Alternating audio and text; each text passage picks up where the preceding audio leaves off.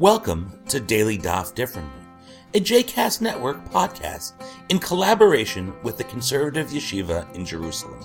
This daily podcast invites you to join us to study the daily Talmud page with a variety of liberal rabbis and teachers.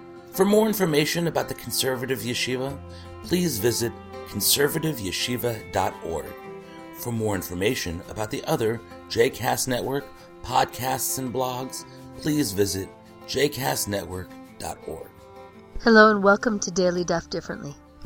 This is Esther Israel, and today we're going to be learning Yevamot Kuftet 109.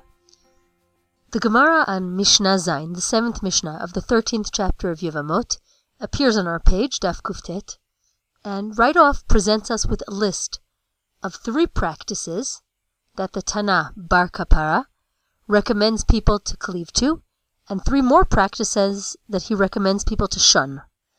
The ones he recommends to cleave to are 1. Chalitza, which means, even though he doesn't say it in the negative list, not to go through with Yibum, even if possible, but to prefer Chalitza.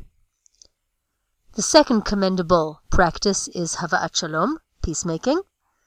The third, Hafarat Nedarim, helping people, first and foremost oneself, to halakhically annul vows that were made on partial information and are now infringing upon the life of the vower or others in ways he could not have foreseen. This goes with the understanding that making vows is a negative thing, mostly because of the high risk one runs of breaking one's vows and the sin incurred in this. This can be seen in certain chapters of Vayikra, Leviticus, but you can check it out really explicitly in Kohelet Perek Hey, Ecclesiastes 5, Psukim Aleph through Hey, verses 1 through 5. Kohelet Hey, Psukim Aleph through Hey. Then there are three practices he recommends shunning, and they are mi'un, yes, yes, that self same mi'un that we saw the Gemara and Halacha accepting on our last two dapim. The next one is pikdonot, receiving money or objects for safeguarding from others. And the third is ervonot, acting as a guarantor.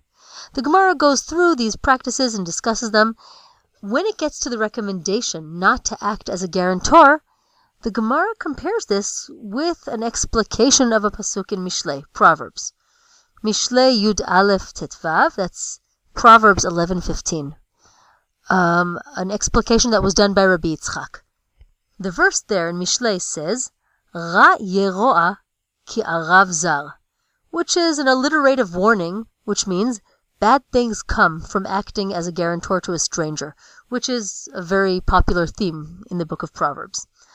According to Rabbi Yitzchak, this warning is not against ever being a guarantor, helping out people who need somebody to pledge for them, just against a specific type of loan system which held the guarantor equally responsible to the borrower for the payment, not just seen as a backup plan. Okay, so far, so good. But wait, Rabbi Yitzchak himself has another message to teach us, which is based on this same pasuk. Well, kind of based, anyway. Now, the pshat of the verse did tell us that being a guarantor, he who arav zar, who pledged for a stranger, was a practice bound to get one into trouble. But as the word arav does not only mean pledged, but could also mean mixed, and zar doesn't only mean a stranger, somebody you don't know, maybe somebody not from your family, but could also mean a non-Israelite. So now Rabbi Yitzchak also teaches the following lesson, using the pasuk with the alternative words as a crutch, as if to say, bad things will come for those who mix in foreigners or foreign elements into Am Yisrael, or as he puts it, bad things will befall those who welcome converts. The Gemara comments that this is like a statement of Rabbi Chelbos, who said, Kashim gerim Israel kesapachat ba'or.